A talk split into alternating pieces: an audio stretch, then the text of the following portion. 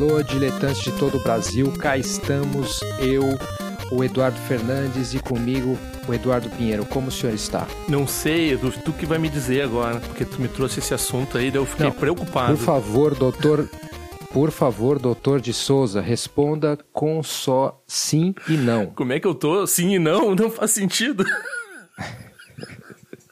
Não, eu tô sacaneando por causa da, daquela hearing no, no Congresso americano do, daqueles povos do Big Tech que os caras tinham que responder sim e não, e eles não conseguiam nenhuma pergunta, né? Responder sim e não. Tem pergunta que não dá para responder com sim e não na filosofia, eles gostam de falar daquela você já bateu na sua mulher hoje? Né? É uma, como é que chama? Loaded questions? Ah, é, acho que tem um nome da falácia que tu faz no, no, meio disso, assim. Então, perigo isso aí. Eu entendo, eu entendo o lado deles. Tinha aquela pressão, né? Tipo, botava um cara no muro e às vezes as coisas eram um pouco mais nuançadas ou não. Tá certo que eles fazem o que eles fazem, mas... É, esses vários fatores. Tá certo que os congressistas não entendem o que tá acontecendo. Tá certo que os caras são uns larápio. Por outro lado, tem nuance, né? E por falar em nuance, então, daí eu propus o seguinte tema para você. Você não tem uma impressão de que agora tá esse clima meio de final de festa, assim, de alguma coisa meio de mudança, alguma coisa tem que mudar aí. Tá, tá para ter uma virada cultural de, no, no sentido, não, não na, no, nesse negócio que tem em São Paulo, mas uma espécie de uma virada cultural e tá aquele, aquele momento meio dark.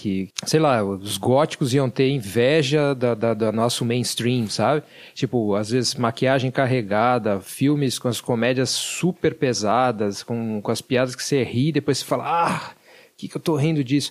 E às vezes uma. uma tudo que você vê tem uma coisa meio de. Eh, na música popular mesmo, você vê, tem aquelas. Vozes distorcidas, parecendo que o cara tá com um peso de 300 quilos nas costas. De, de droga, tipo. E uma coisa assim, tudo remete a um certo peso, uma coisa arrastada. Será que eu tô viajando ou você tá sentindo que a nossa cultura tá nesse clima meio dark? Por um lado, eu acho que tu tá, tu tá com um certo viés aí, porque eu não tenho percebido uhum. particularmente, quer dizer, né, pandemia e tal, né? As pessoas tudo surtando ao redor e tal, né? É, fora isso. Agora, culturalmente, assim, eu acho que os anos 90 eram mais cínicos. O pessoal era. Ah, gostava de uma maldade, assim, no humor, né? Principalmente. É. Assim. E daí uma coisa que eu pensei logo falar de cara, assim, já que tu falou desse, dessa virada, momento de virada, não sei o quê, eu lembrei de, dessa nessa ideia mística do São João da Cruz, né? Que no momento mais negro da noite é que começa, né? Havia luz, aquela coisa da esperança. Eu acho que nós aí, como Dharma, a gente não, não se fia muito, assim, nessa perspectiva, assim, esperançosa, né? Mas, por outro lado, é, não tem escuridão mesmo, né? Sempre é uma perspectiva um pouco, assim, né? Numas, né? Porque se você, se você pensar na, na cosmologia budista, entre aspas, aí. A gente está numa época boa, né? Uhum. Porque vem mil Budas e aquela coisa toda, e só que tem esses ciclos, né? O ciclo que é o, o momento em que a cultura começa a ter uma degenerescência e as coisas começam a meio ficar. Só que aí o conceito de degenerescência nossa é tipo o conforto do ego, né? Então, tipo, quando você fica correndo atrás de distração demais e de querer evitar entender a realidade do jeito que ela é, ou seja, impermanente. Agora que você falou, eu pensei uma coisa assim, tipo, tem tem mais de uma onda acontecendo ao mesmo tempo, né? Então, quando a gente fala nessa coisa do desse kalpa ser bom, né? O kalpa, esse período que tem o Buda e tal, que é um período imenso de tempo, né? Aí tem um Buda, ou no caso mil, né? Mas, enfim, Sim. é um lugar, um período super bom, porque tem, tem tempos que não tem o Buda e tal. Mas aí dentro desse período de tempo enorme que a gente está falando, daí tem oscilações também, né? E daí eu acho que essa coisa que a gente fala Kali Yuga no hinduísmo, quando a gente está falando de tempos de regenerescência, eles já estão falando, sei lá, de dois mil anos, de quatro mil anos para cá, que já está nessa, nessa degeneração. Pois é, e, e, ele não vai ser, ele não vai ser contado do jeito assim, tipo, qual é o, como é que é a GDP da, da, da população, é Gross National Product, eu acho que tu falou bem apropriadamente, assim, tem um peso no, na, na cultura. Então a cultura começa. As pessoas começam a regozijar com o sofrimento dos outros, começam a regozijar com né, essa coisa da da, da, da, divisão que tem entre as pessoas e, e daí a gente tá a gente não consegue evitar de desejar o mal pro, pro presidente a gente não consegue evitar de achar que tinha que acontecer alguma coisa ruim com ele entendeu? E mesmo que a gente pratique o dharma a gente entra numas assim. Por exemplo a gente ri de coisa que é extremamente difícil, é, de sofrimento mesmo, né? Eu sempre paro para olhar o que eu tô rindo e penso assim, eu tô conivente, rindo junto, e daí, ou seja, partilhando, partilhando do karma, ou eu tô rindo como uma forma de liberação, percebendo que aquilo tem que aquilo não é realmente sério como parece ser, né? É. E eu acho que tem as duas coisas, eu acho que às vezes a gente ri ah, por exemplo, né, vídeo cacetada. Eu sempre dou esse exemplo, eu acho que é um exemplo horrível, assim. Então, tem algumas videocacetadas que eu acho que é ok, assim, tu rir. Porque pessoa, né? Mas daí cai uma pessoa, sei lá, uma pessoa idosa lá, e daí todo mundo da família ri da pessoa idosa levando um tombo. Não faz sentido isso. Schadenfreude, né? É uma coisa assim que nós não, não compactamos com isso. Então, eu acho que daí, eu acho que sim, degeneração tem esse ponto aí da cultura. A cultura começa a regozijar com, com o que não é para se regozijar, né? E outra coisa também, assim, é de ter essa aceleração, a necessidade de muita produção de coisa e muita entretenimento, muito é, circulação de, de coisa muito rápida também, parece que é um sinal de degenerescência, não é? É, eu acho que sim, porque, porque a mente fica mais fragmentada, né? Então a pessoa não consegue integrar o que ela está fazendo. Por outro lado, né, a gente sempre fala quando a, gente, quando a gente ouve os professores falando sobre isso, sempre pensa é um período de oportunidade, né? Meio, parece até seminário de capitalista, né? Uhum. Ah, mas quando tem uma desgraça, a gente pode vender. O... Sim, sim. Não, quando tem desgraça, ah, essa hora que o Dharma brilha, essa é a hora que a prática brilha, e assim por diante, né? Engraçado. E também outra coisa que eu achei que, para mim, dava essa ideia de peso na, na cultura e tal, até né, desse filme que a gente estava conversando mesmo antes. Uhum. O, o Druck é um filme que, que se passa ali na, na, Dinamarca. Tem essa coisa dos quatro professores de escola que começam a ficar e testar uma tese de um psicólogo também dinamarquês, parece que é Fins Karderut, alguma coisa assim. e esse cara propõe que as pessoas nasceram com quantidade a menos ali de álcool no sangue e elas teriam que repor isso via bebê. E ele, meio que a piada do filme todo é mostrar como a sociedade dinamarquesa, na visão do Wittenberg, o diretor do filme, é uma sociedade que bebe muito. E aí esses caras começam a beber para conseguir uh, se, se dar melhor um pouco na vida e fazer as coisas do cotidiano deles de um jeito melhor.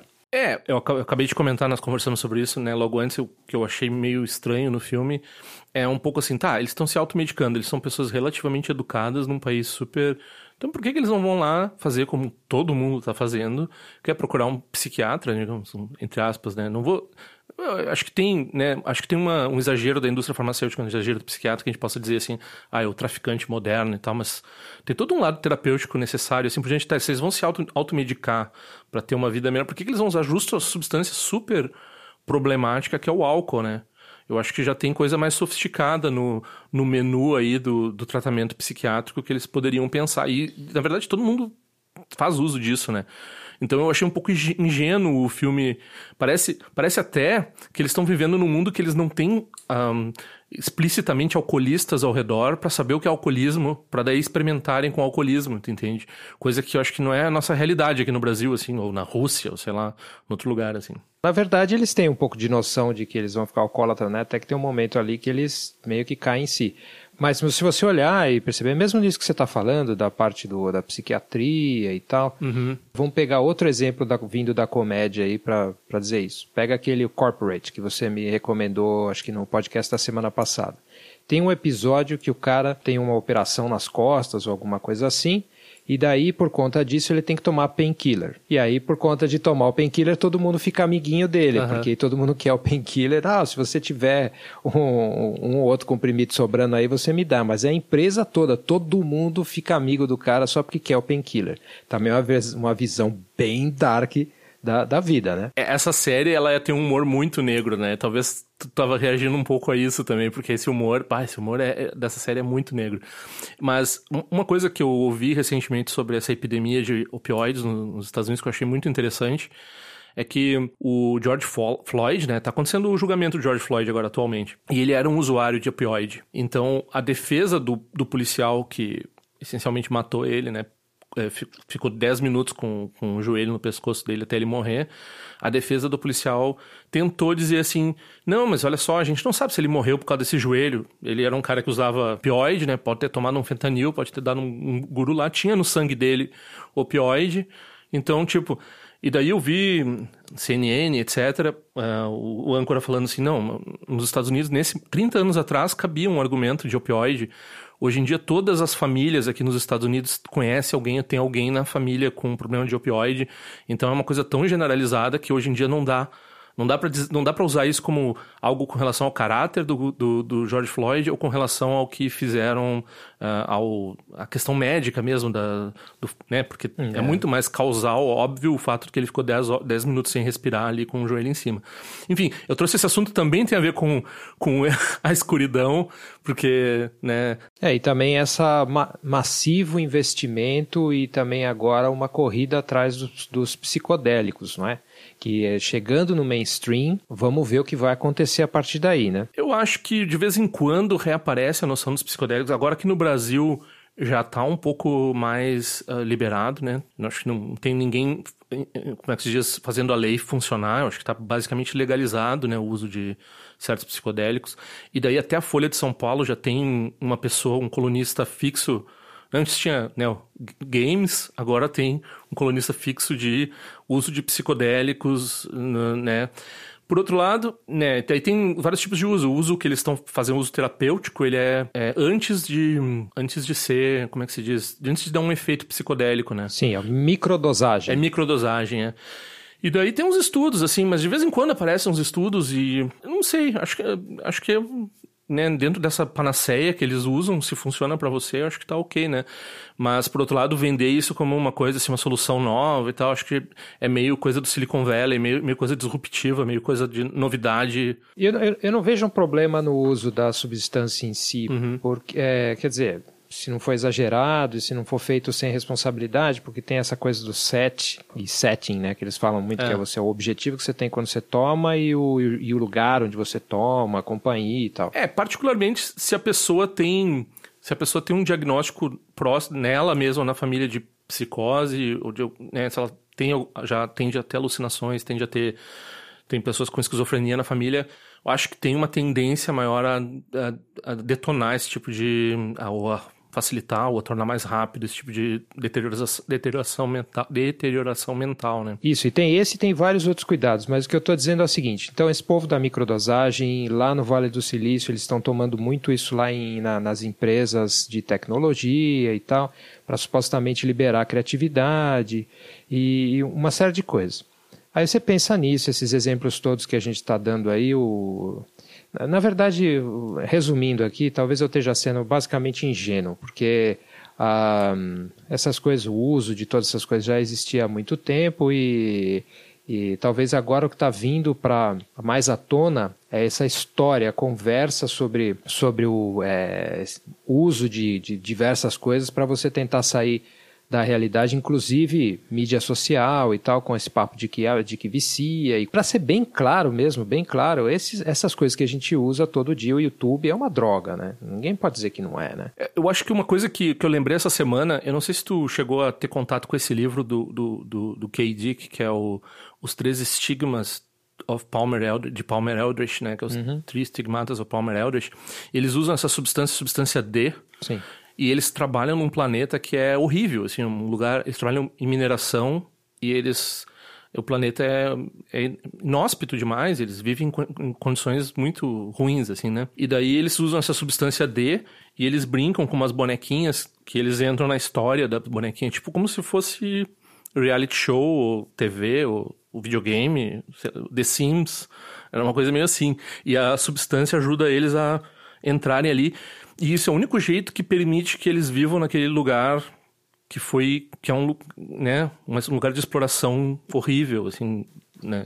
Então eu acho que quando a gente está conversando dessa coisa do, da degeneração e assim por diante, a circunstância que as pessoas vivem, vivem em termos de bullshit job, em termos de, de, de, destruição da terra, em termos de como elas tratam umas às outras e, e muitas coisas horríveis que a cultura está degenerando. Daí elas tem, tendem a, esse, a procurar esse tipo de escapismo, né? Então, aí vem redes sociais, aí vem drogas mesmo, todo o trabalho todo um lado da psiquiatria que está voltado a uma epidemia, entre aspas, de depressão e assim por diante, que na verdade é causado pelas condições que a gente produziu no mundo, assim. É uma coisa social também, assim por diante, né? De novo, é, enfatizando, eu acho que é só uma questão mesmo de ingenuidade minha, porque, tipo, isso é um processo que vem se fazendo há muitos anos, a gente sempre faz essas coisas desde sabe-se lá quando, mas eu acho realmente que a, essa papel do escapismo, esse tipo de, de escapismo da nossa época, Daí, conforme depois da Segunda Guerra, quando vai ganhando esse colorido de indústria cultural e tal, aí, na verdade, é só uma aceleração, não é? Uma aceleração do, do uso do escapismo. É. E aí, a, vamos dizer que as substâncias viciantes vão começando a aparecer em vários é, lugares, e aí eu estou usando substância que nem tibetano usa, né? Substância para várias coisas, né? Uhum. É, a, a, substância da TV, a substância da internet. É, é porque tibetano que tem esse, esse costume, né? De usar o nome substância para várias coisas que, não, que, o, que o ocidental não entenderia como substância, né? Tipo, a TV é uma substância, enfim. O fato é que, tipo, essas coisas vão, vão aparecendo e parece que de onde quer que você olhe tem alguma coisa assim para tentar te deixar meio nambe, meio, é, tipo, atordoado e meio repetitivo, assim, sabe? Fazendo coisas repetitivas que nem. É... é. Sabe quando você pega uma imagem de uma, alguma, de uma pessoa super viciada que ela fica tipo se toda hora se coçando, ou então tendo essas, essas coisas repetitivas é, a impressão que dá é que essas coisas estão acontecendo em vários níveis da cultura, né? Tipo, desde o scroll é infinito lá, até às vezes no, no, cotidiano mesmo, né? De beber, usar coisas. É, eu acho que tem um pouco. Né, eu sempre gosto de voltar para essa crítica lá do nosso capitalismo, né? Que, que eu gosto de falar. Uhum. E daí, nesses termos, eu diria assim que a gente está num processo. A gente está tudo dentro de uma grande Amazon, né? Então eles estão explorando cada nicho de possibilidade uh, de segundo da nossa mente, segundo de tempo de atenção da nossa mente para produzir alguma coisa dentro dos ditames do que esse do que esse monstro capeta aí tá, tá produzindo, né? Então, peraí, você tá, você tá lançando uma nova teoria, então, em vez da simulação que a gente está no computador, você está lançando que a gente está dentro do Amazon, é mais específico. a gente tá dentro de um warehouse, de um, de, de um armazém da, da Amazon, pegando produtos, levando um lado pro outro, né? Fazendo xixi na garrafa. Fazendo xixi na garrafa, etc. Mas isso é que a gente, a gente trabalha, daí a gente chega em casa, ou, né, a gente fica o dia inteiro usando o celular enquanto trabalha, na verdade. Antigamente tinha, tinha um momento do trabalho, depois um momento da, do entretenimento. Hoje em dia é tudo misturado. Trabalho, entretenimento, nunca, o trabalho nunca para, o entretenimento nunca para também. Yeah, yeah. É, eles agora estão reclamando dessa mega. que a Amazon entrou num, num esquema de horários prolongados, assim, então eles dão premiação para quem ficar, sei lá, 20 horas trabalhando, etc. Uhum. Nos Estados Unidos. Imagina esse tipo de coisa. Virou revolução industrial de novo, assim, tipo. Uh, daqui a pouco eles estão botando criança de 11 anos para fazer essas, essas coisas aí. Mas eu pensei que tu ia ficar de cara é com. É com o demiurgo, com o capeta, com a personificação que eu fiz do, do negócio aí. Daí eu lembrei, mas o Palmer Eldritch, ele é uma figura crística no livro do, do Kadik. Então o traficante do livro é alguém que tem as chagas de Cristo, é quem vai trazer a pílula, é o religioso do negócio. o Kadik é impressionante. É impressionante. É. Não tem igual.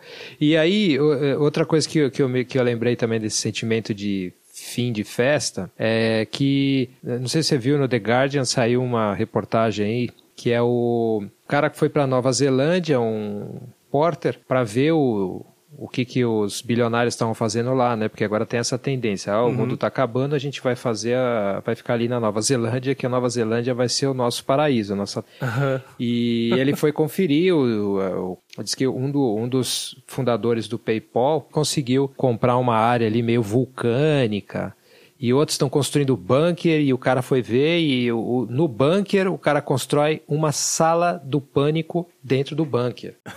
Então é, é, é, impressionante isso, você não acha? É, eu, eu, li, não sei, eu li no, no, num, num fio de Twitter esses dias uma pessoa falando que tem muito, desse, muito desses é, pensadores, think, think tanks de bilionários, etc., que estão numa assim, darwinista dessa situação da Covid, dizendo assim, bom, agora então quem, quem é fraco vai morrer mesmo.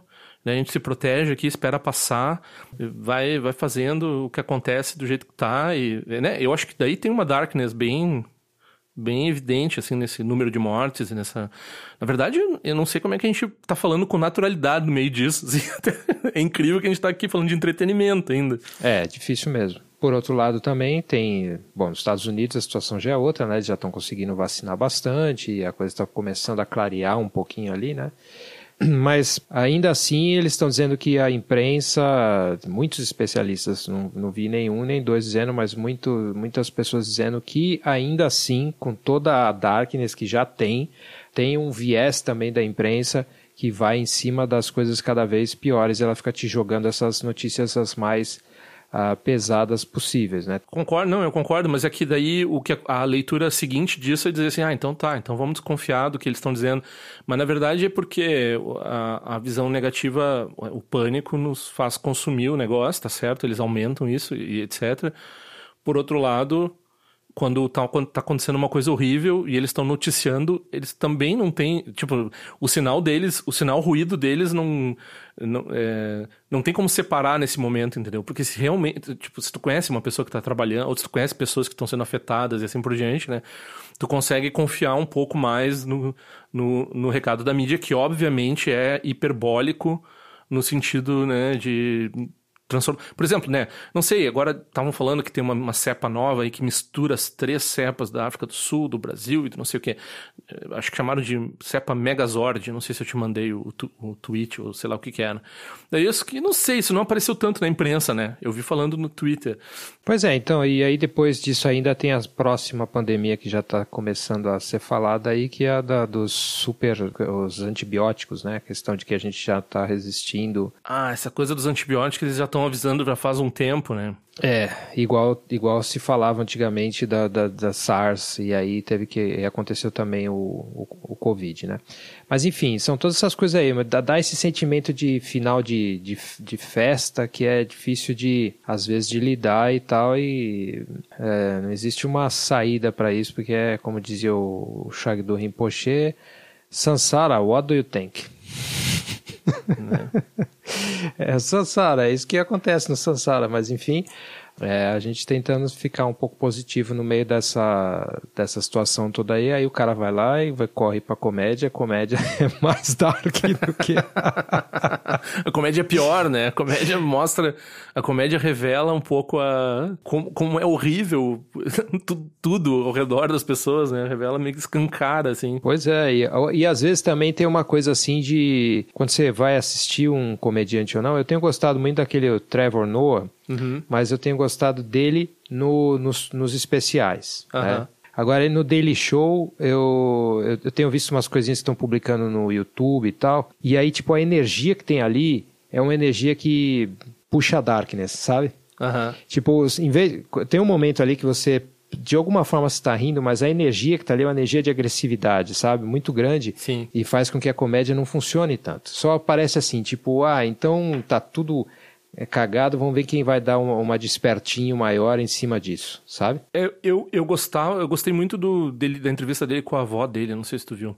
Mas eu, eu acho que ele pegou um momento muito complicado para é. continuar o trabalho do John Stewart, né? Porque o John Stewart, que, que fez a carreira dele na época do Bush, né? Ah, aquilo lá era lindo para fazer comédia, né? Porque ainda, ainda tinha uma certa confiança que as coisas iam dar certo. Sim. Agora é muito negro, né? Porque, nossa, é uma situação muito difícil daí. Mas o Colbert, mas o Colbert ele é católico, né? O Colbert é um pouco mais leve. Sim. Ele tá. Às vezes ele se desespera um pouco, assim, mas eu acompanho o Colbert bastante mais do que o Trevor Noah atualmente. Embora, embora todo mundo venha lá do Daily Show, né? Sim. Daily Show. Mas depois... o Trevor Noah a gente tem que, tem que dizer que os dois especiais dele lá que estão na Netflix, eu acho é, os dois especiais são bons, né? E, sobretudo, uhum. eu acho que Afraid of the Dark. Eu gosto muito dele, mas eu acho que o programa dele não é tão bom quanto o programa do Jon Stewart, mas é, é porque o, o, Trump, em primeiro lugar, cansou todo mundo, não dava mais pra fazer, falar do cara e não dava pra editar falar dele, né? E agora, em tempo de pandemia, ele também também tá meio triste a situação do, do Trevor Noah falando sozinho ali no negócio, né? Como também do Colbert um pouco. Tem uma, uma frase ó, do Borges, que ele diz assim que a nossa época ela não ela não admite um final feliz, que a gente não consegue essas coisas. Seria impossível para a gente ter essa. Depois eu pego e ponho a frase inteira aí no show notes para as pessoas verem Sim. o que o Borges fala. Mas ele diz que, além da darkness que já tem, também tem um viés ali, como se fosse uma força cultural que faz você ter que ter um, um viés dark para você sentir que você é mais esperto. É, eu, eu até entendo, e eu, eu até acho que quando a gente tá num, num mundo de cinismo, assim, para entender o cinismo tem que penetrar um pouco, né? E daí aquilo que a gente tava né, falando cinicamente, que era, que era um pouco que nem capitalista vendo o sofrimento dos outros como uma forma de lucro, né? Da nossa perspectiva, assim, como praticante do caminho de compaixão ensinado pelo Buda e tal, é, nossa, melhor melhor tempo para estar tá por aí, para trazer a atividade do Buda no mundo, né? Isso é uma das coisas que é legal de ler sutra. Se, se a pessoa quiser ler sutra só como literatura, uhum. já é uma coisa bem interessante. Mas se ela ler só como literatura, ela já vai entender que assim existem vários tipos de Buda. Esse Buda que a gente tem hoje aqui, o Shakyamuni, ele é o Buda do povo que só consegue viver no meio da darkness. Né? E que tipo tem essa, esse vício mental de, de, de precisar lidar com sofrimento e esforço. Mas tem Buda que ensina pelo cheiro, tem Buda que ensina com comida ou e tal. Uma coisa que eu ia dizer, assim, tipo, da época do Buda para nós, pô, tu podia ir pro meio do mato, não tinha dono a terra, tu, sent, tu sentava para praticar numa árvore, ninguém te incomodava, e tu ainda conseguia, sei lá, comer umas, uma sementinha que tinha ao redor, era tudo água pura e...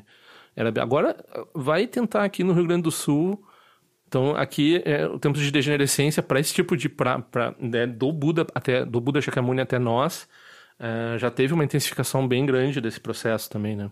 E também falando de TV e falando de todo, toda a ocupação mental que a gente tem, né? É assim mesmo. Então, eu não sei se a gente hoje termina num, num clima muito super bom, afinal foi um programa sobre Darkness, é que, tipo, tava, eu, eu tava vendo muita coisa essa semana aqui, assim, tudo, qualquer lugar que você olhasse para procurar um certo alento, acabava que levava ao mesmo lugar, o que, como praticante, acaba que é uma coisa boa.